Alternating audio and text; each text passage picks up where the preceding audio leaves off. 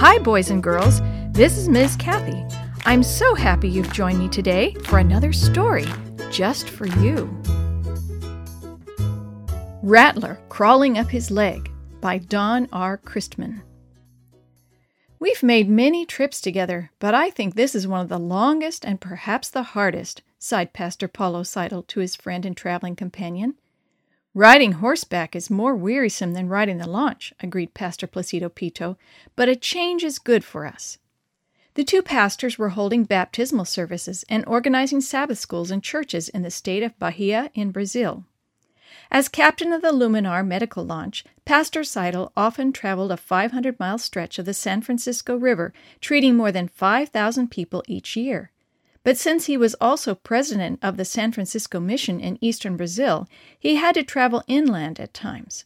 Cars, buses, and trains were few, and members in out of the way villages could be reached only by horseback.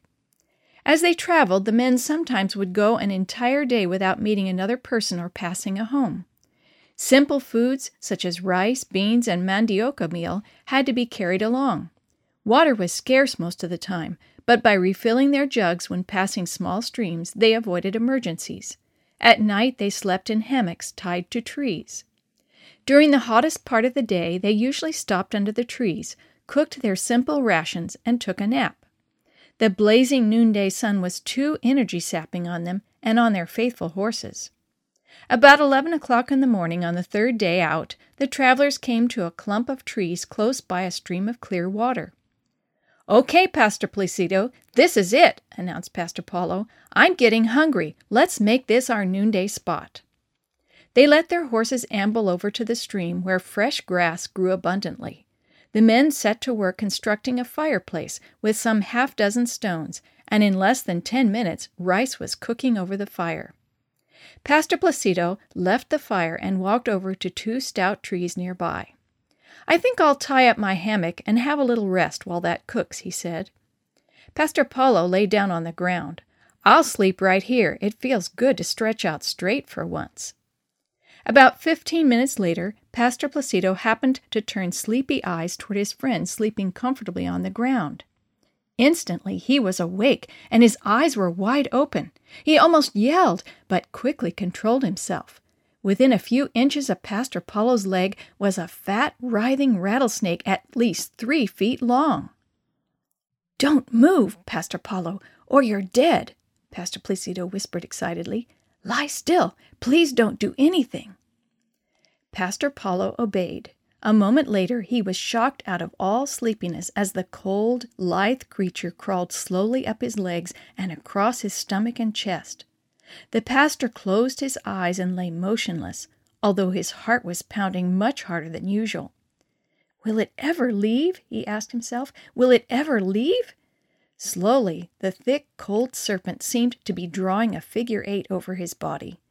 Send thine angel, O Lord, if it be thy will. I'm in thy service, he prayed silently. His friend was praying too, and at the same time trying to plan a way to attract the snake away from Pastor Paulo.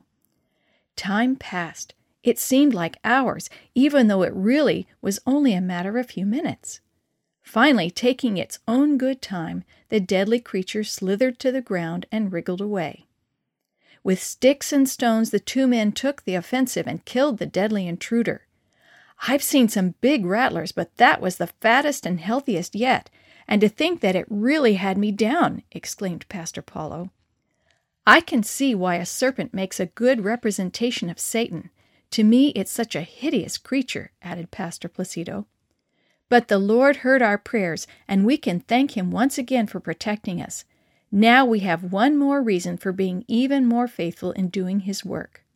How true! He is always with us.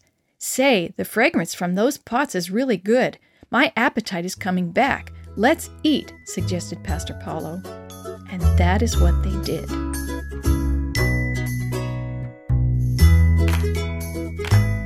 The story you have heard today is from Guide's Greatest Stories, written by various authors and compiled by Randy Fishell, and used with permission from the Pacific Press Publishing Association. If you're interested in any other books published by the Seventh day Adventist Church, please visit AdventistBookCenter.com or call 1 800 765 6955.